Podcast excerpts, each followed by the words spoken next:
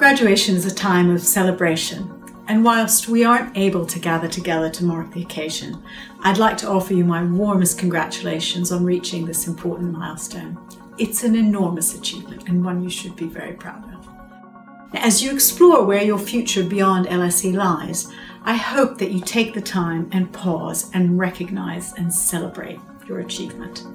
As a graduate of LSE, you are one of the brightest minds in the social sciences.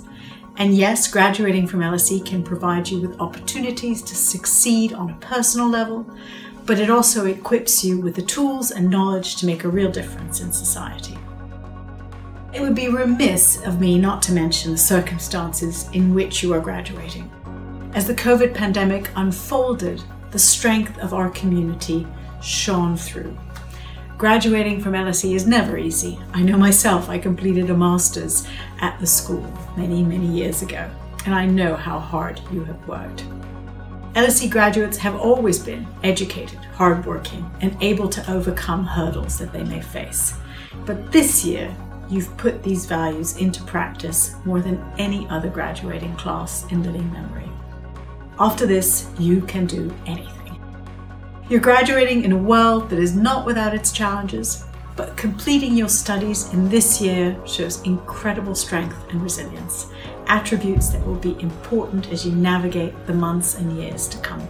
And while your studies may be over, you are still a part of LSE. You're now part of our global alumni network where you belong amongst Nobel Prize winners, world leaders, and countless others the world over who continue to shape our society on a global scale. There are other ways you can stay connected to LSE. In March, we're planning to celebrate your achievements and that of your fellow graduates. There'll be a whole host of events for you to take part in, as well as an opportunity to reconnect with your friends, peers, and LSE faculty.